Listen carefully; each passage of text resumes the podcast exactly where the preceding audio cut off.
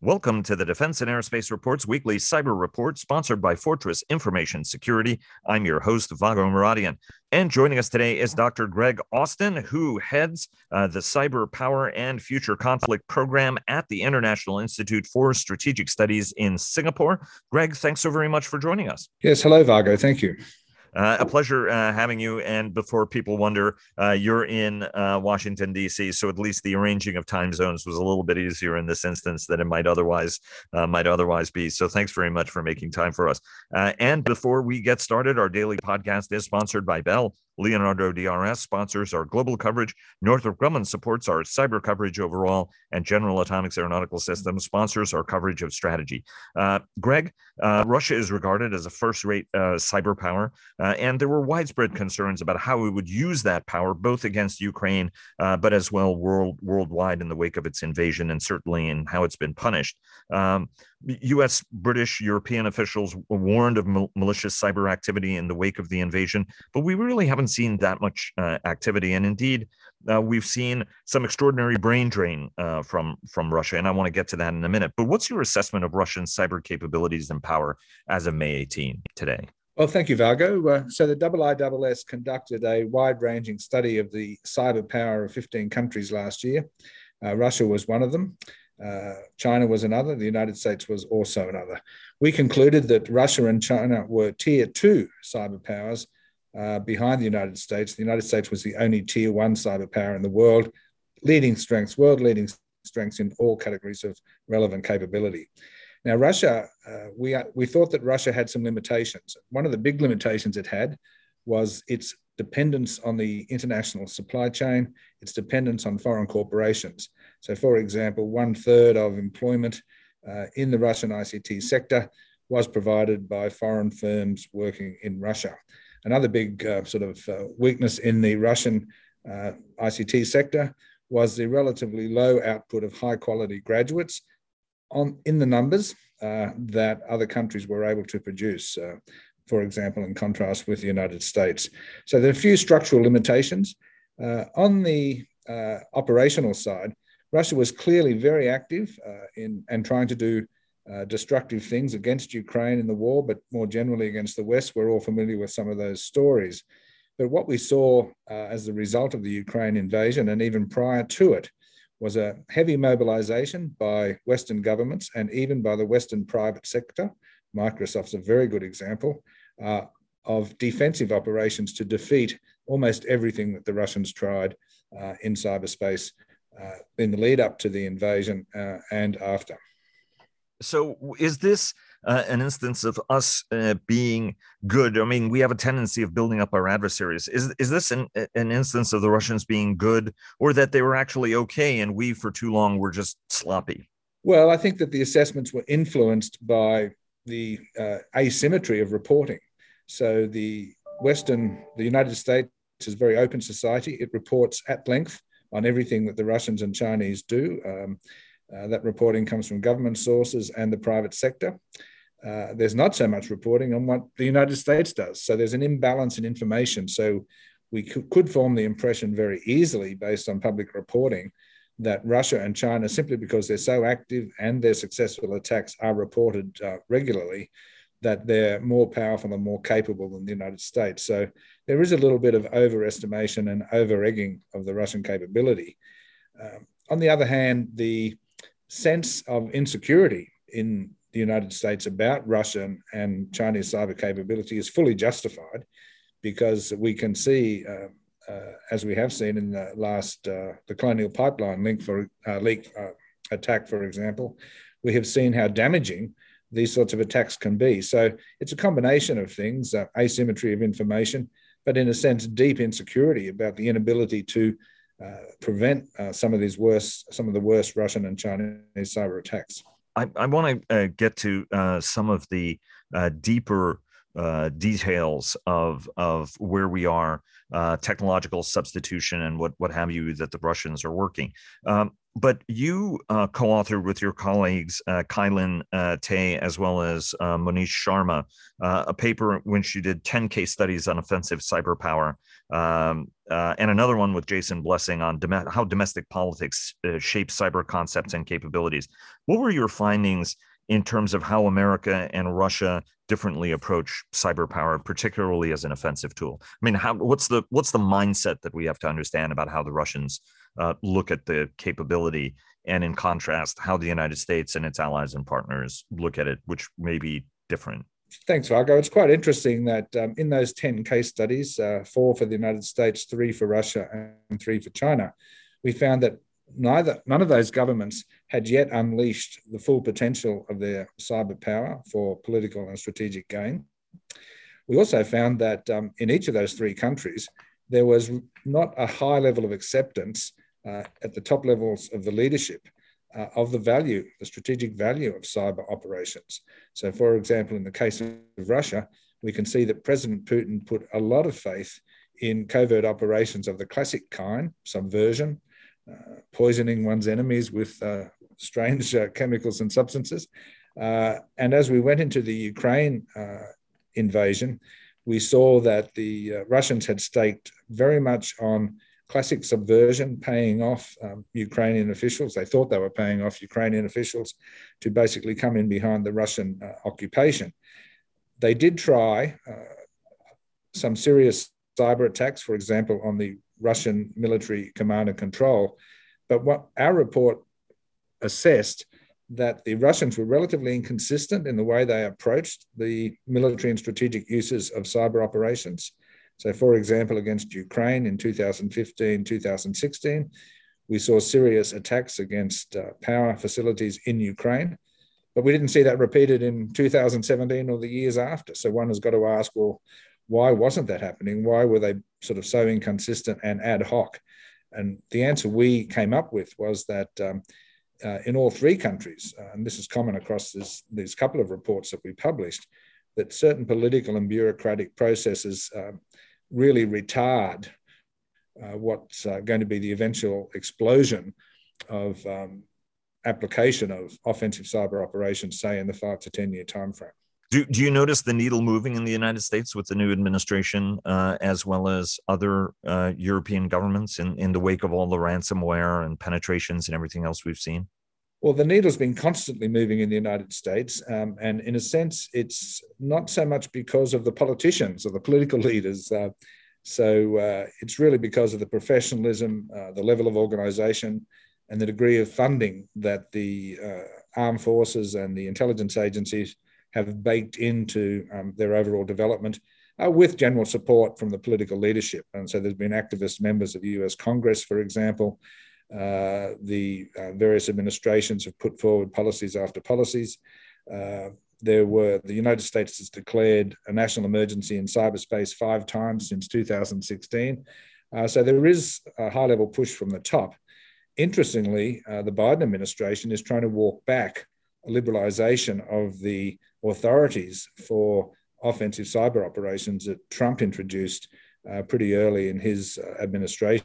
So uh, it's a mixed bag, but uh, in general, uh, the needle is definitely moving.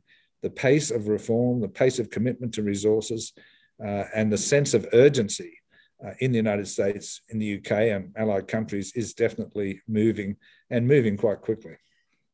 Um, I want to uh, go to uh, Russian uh, capabilities now. Um, one of the things, and I should point out uh, that the audience should go to uh, the Double I Double S website, and both of these reports were uh, came out in February. The ones I referenced a moment ago.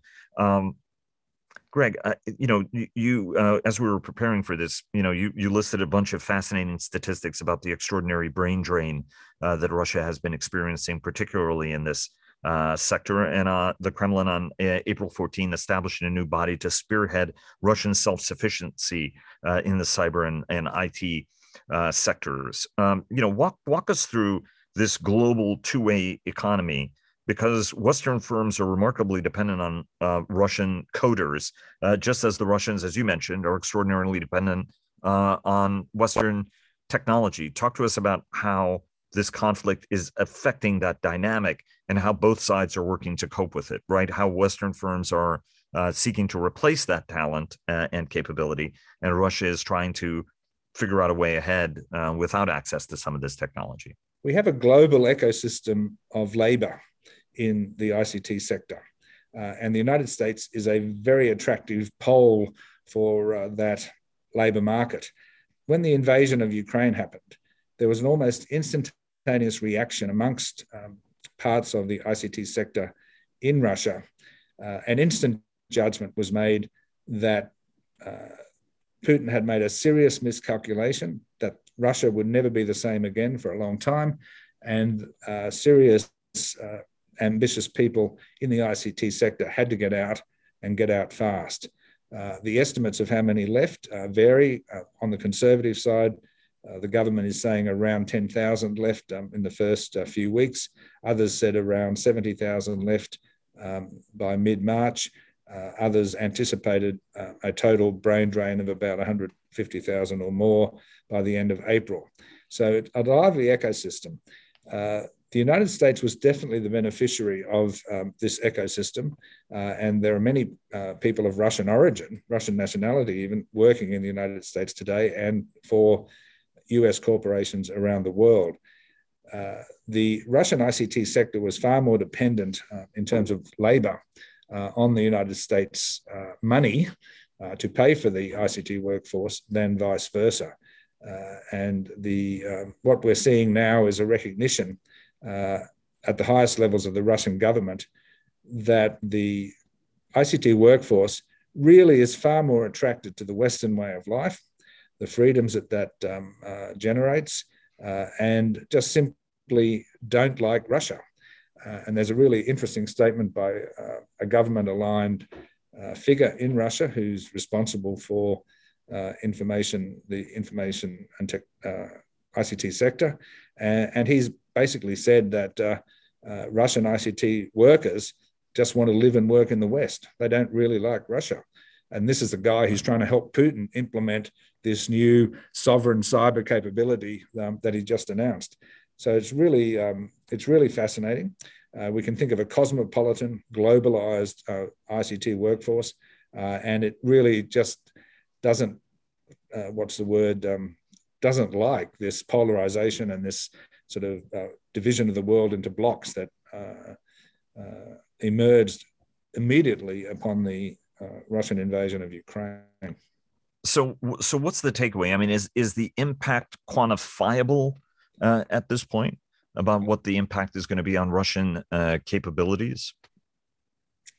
Well, it might be precisely quantifiable if one had access to right. the right data.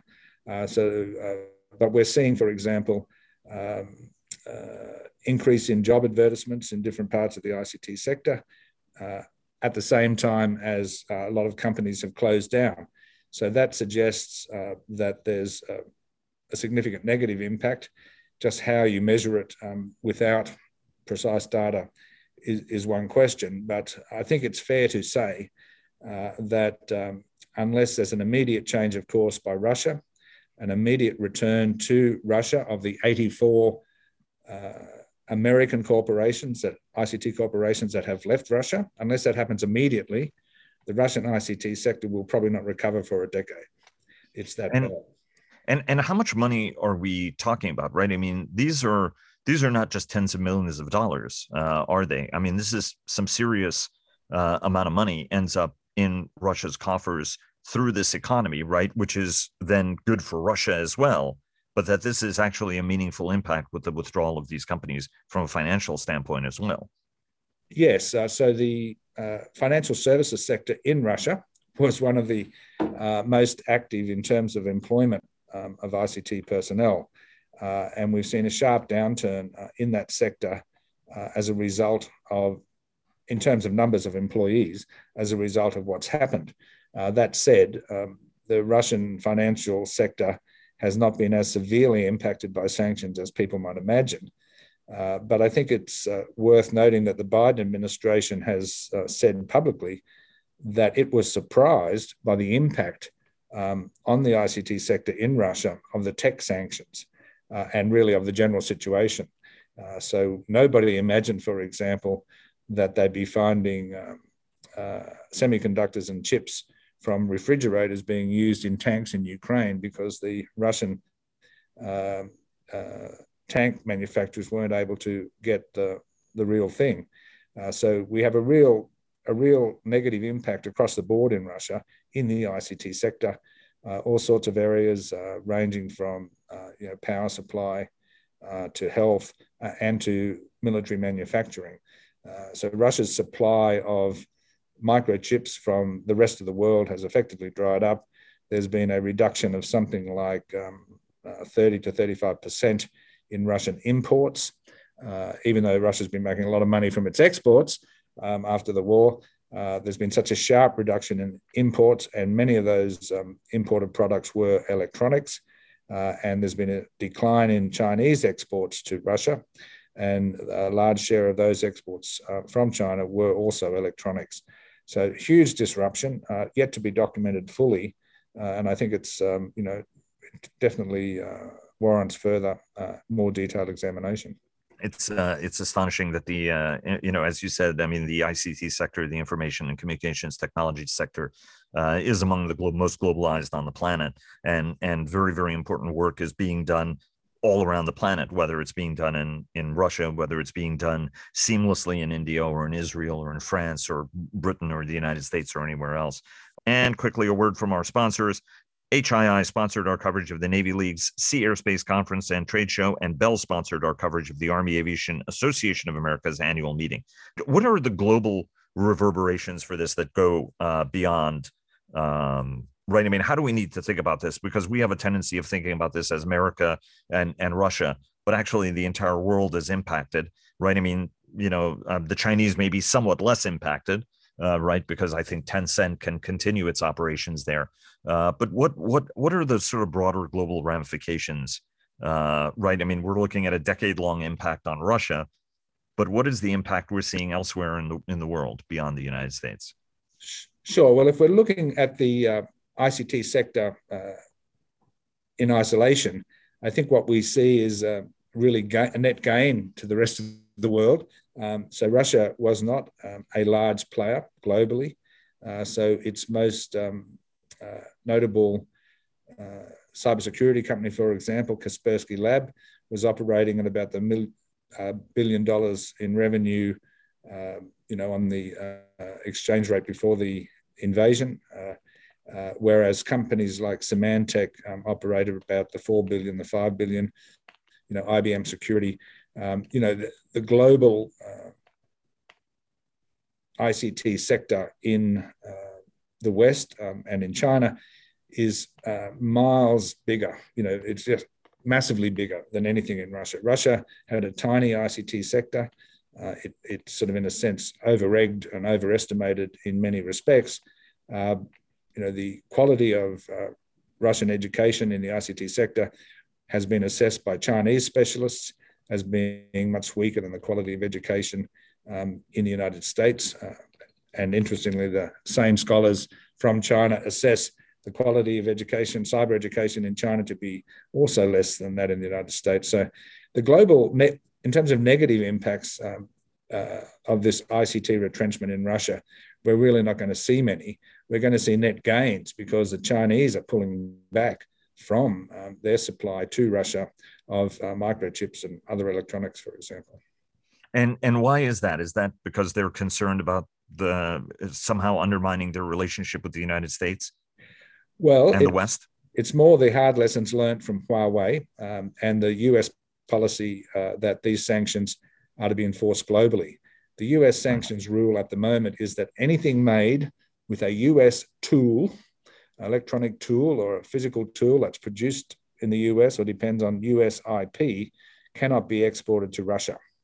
And almost everything made in China in terms of electronics and even many non electronic uh, products depend on uh, tools, computerized tools that have something in them that's made in the United States.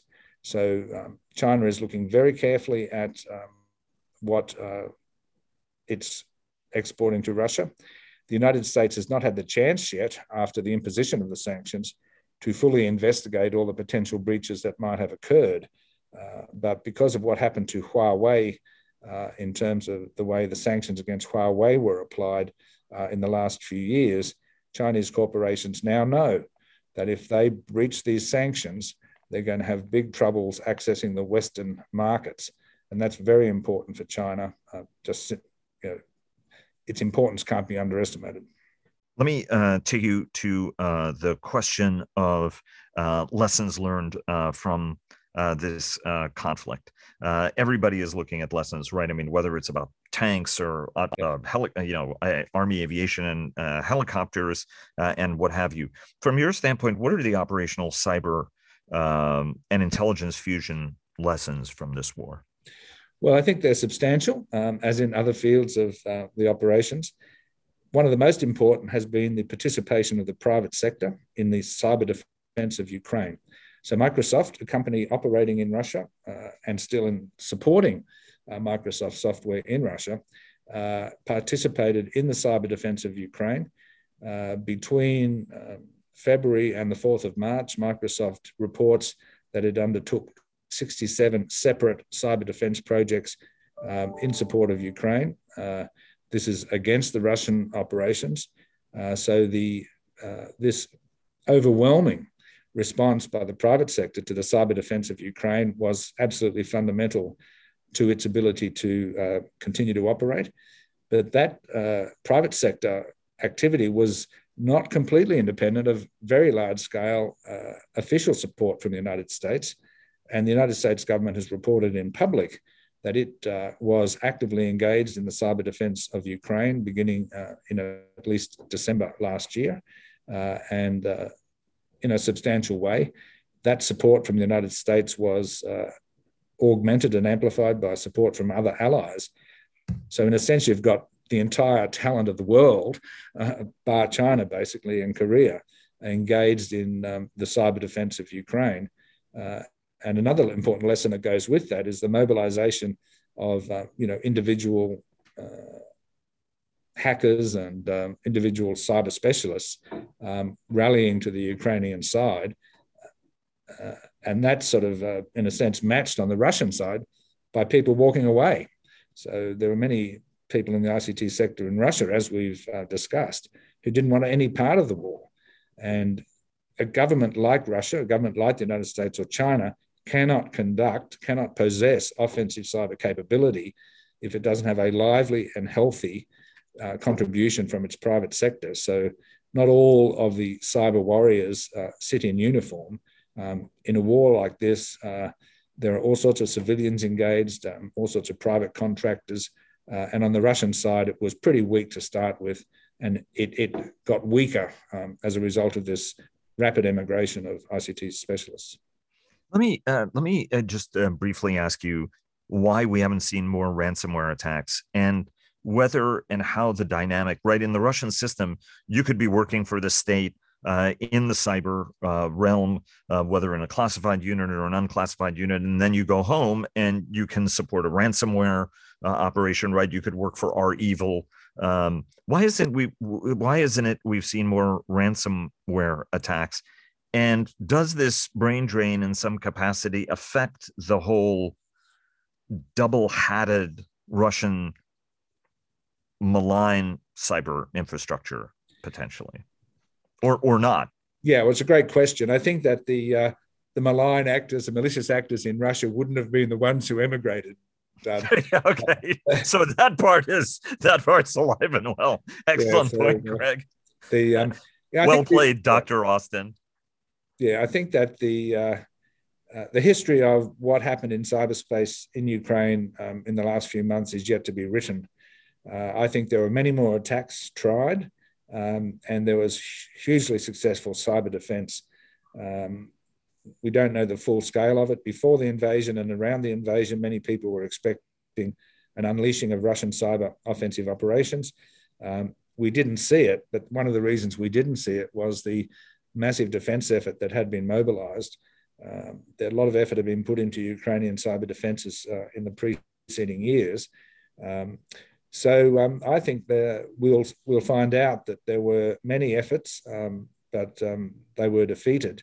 Uh, we don't know, for example, what offensive operations uh, an organization like Cyber Command might have conducted against these ransomware uh, teams in Russia.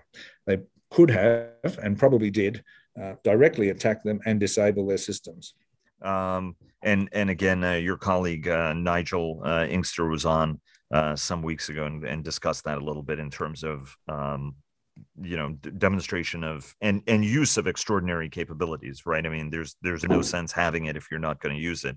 Uh, as you said, sort of the first order uh, cyber power that the United States and the United Kingdom are.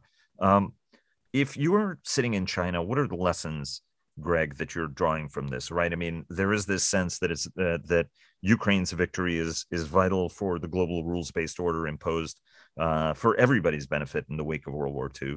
Uh, although the Chinese bristle at that system, they're also respecting the rules of that system uh, thus far, uh, even if they harbor their own malign tendencies uh, and and certainly executing their own operations. From from your standpoint, what are the lessons the Chinese are taking from everything that they're seeing because they tend to be very, very astute and diligent students of sure. these developments. Well, let me just mention three. So, at the broad strategic level, this Chinese leadership hates instability. Okay, so um, for all sorts of historical reasons, they prefer things to just remain calm so that they can get on, advance the economy, and generally improve their military strategic capability and their military strategic position. So this Russian invasion has sort of destabilized that ambition in a number of ways. Uh, it's uh, strengthened Western cohesion, uh, especially in cyberspace, for example. So that's one level um, of um, dis- disquiet for China. Mm. Um, in terms of the operational lessons, uh, people will have talked about, uh, you know, things like anti-tank weapons, um, and um, anti-ship missiles fired from the shore. Uh, so uh, all sorts of vulnerabilities for China in in trying to mount um, a classic conventional attack. On the other hand, what China will learn um, from the Russian failure for the covert operations and the political destabilization operations that Russia simply didn't do it very, very well. Um, and so you can guarantee uh, that there'll be a bigger investment in China in the Ministry of State Security and in those um, agencies which would be responsible for psychological operations against Taiwan. Uh, so I think the Ukraine, Ukraine war tells China that um, good investment um, and skillful use of covert operations at political level are pretty fundamental because you're not going to win um, on the battlefield uh, unless you've got that um, highly organized and highly successful set of covert operations. I think the other thing that China will um, take away from this um, is the, the demonstration of Western resolve um, and allied capability in cyberspace. I mean, it's just overwhelming. Not only did Russia provoke the might um, of the United States um, and its NATO allies, but Russia found itself lined up against the best cyber defense capabilities of the most powerful ICT corporations in the world uh, you know, and the role of Microsoft, I, I, keep coming back to it, but Microsoft would not have been the only one. Uh, and, and the role of Microsoft, um, you know, is, is simply very powerful. Uh, and as important as China is to Microsoft, um, Microsoft took the position that the Russian invasion of Ukraine was unlawful, unjustified, disgraceful, sickening, saddening, um, all those things that they've said in public. Uh, and it was Microsoft's responsibility to defend uh, the Ukrainian government against the malicious actions of the Russian government in cyberspace. Uh, were it to come to a conflict over Taiwan, um, hard to know how, which way Microsoft would jump in that case. The financial incentives for it are very different. Um, but um, China's shifting to a much more um, sovereign based capability. For example, there's a new order out for that in two years' time, all government agencies have to move to domestically produced uh, operating systems. So Microsoft's future in China is not necessarily looking that uh, that good in the long term. So um, yeah, so I think China learns that lesson that uh, the corporate uh, and governmental power of the Western alliance is massive and overwhelming, and Russia has been defeated uh, in the information space by that, that alliance. Um, let me just uh, very, very briefly, because we're at time, but I want to get your your sense. You did mention the dependency the Chinese have on American and Western uh, technology, and certainly uh, the importance of a of a sort of central company like Microsoft.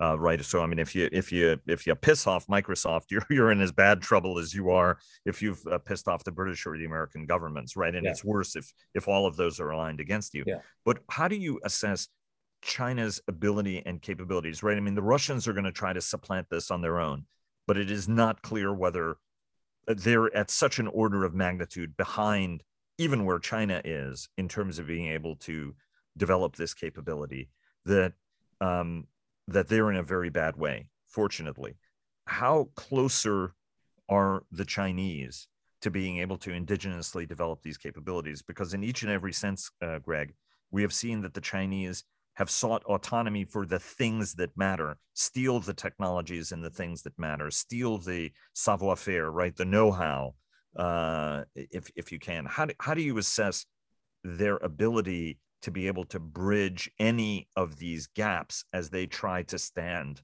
self sufficient? And how long of a project is that? And, and does that actually delay an action against Taiwan, for example, if they conclude, wow, this is going to take us 20 years? Or 15 years or 10 years? The IISS published a report last year, this report on cyber power. We assessed that China's capabilities in cyberspace were at least 10 years behind those of the United States. Uh, one very simple indicator of that was the size of the cybersecurity industry in China relative to the size of the cybersecurity industry in the United States. Uh, the, cap- the size of the industry in, the, in China is a, a fraction, maybe about 30% uh, of the size of the industry in the United States. That's still evolving, but the United States capability continues to grow. The output of Chinese education institutions in cybersecurity um, is measurable. Uh, we can see it expanding all the time, but we can see um, uh, that it's not still not catching up. We also know the state of cybersecurity in China to be very weak. Uh, so cybersecurity in the United States is weak. Uh, cybersecurity in the UK is weak. The director of GCHQ just said so. Um, but China's is much weaker. What that means for China's options in Taiwan uh, is that it uh, really can't count on security in cyberspace uh, as it launches an operation. So it'll learn from Ukraine, uh, as I said before, not to put too much stake on the direct kinetic capability, not to put too much stake on anything that involves cyberspace, but put maximum stake on the fifth column operations, political operations, psychological operations. And I must say that uh, China's position in that respect in Taiwan is far, far greater than Russia's was in Ukraine. Uh, so Putin would have loved to have uh, many people in Ukraine, in the government, um, and across the country who supported the Russian invasion, but there wasn't.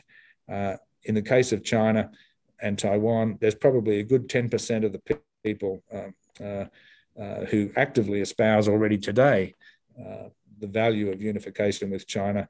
Uh, and there's another sort of 20 or 30% uh, who are not sure. Uh, so, um, yeah, so the weakness of China in cyberspace will definitely shape China's options. and China's got some good options in political warfare and subversion. Greg, thanks very much for joining us. Absolute pleasure. Uh, look forward to having you back on uh, again soon, even when you're back in Singapore, or maybe because you're back in Singapore. Uh, and and and thanks so very very much, and and thanks also for the terrific work. Well done. Yeah, thank you, Varga. I enjoyed it. Thank you. Good luck.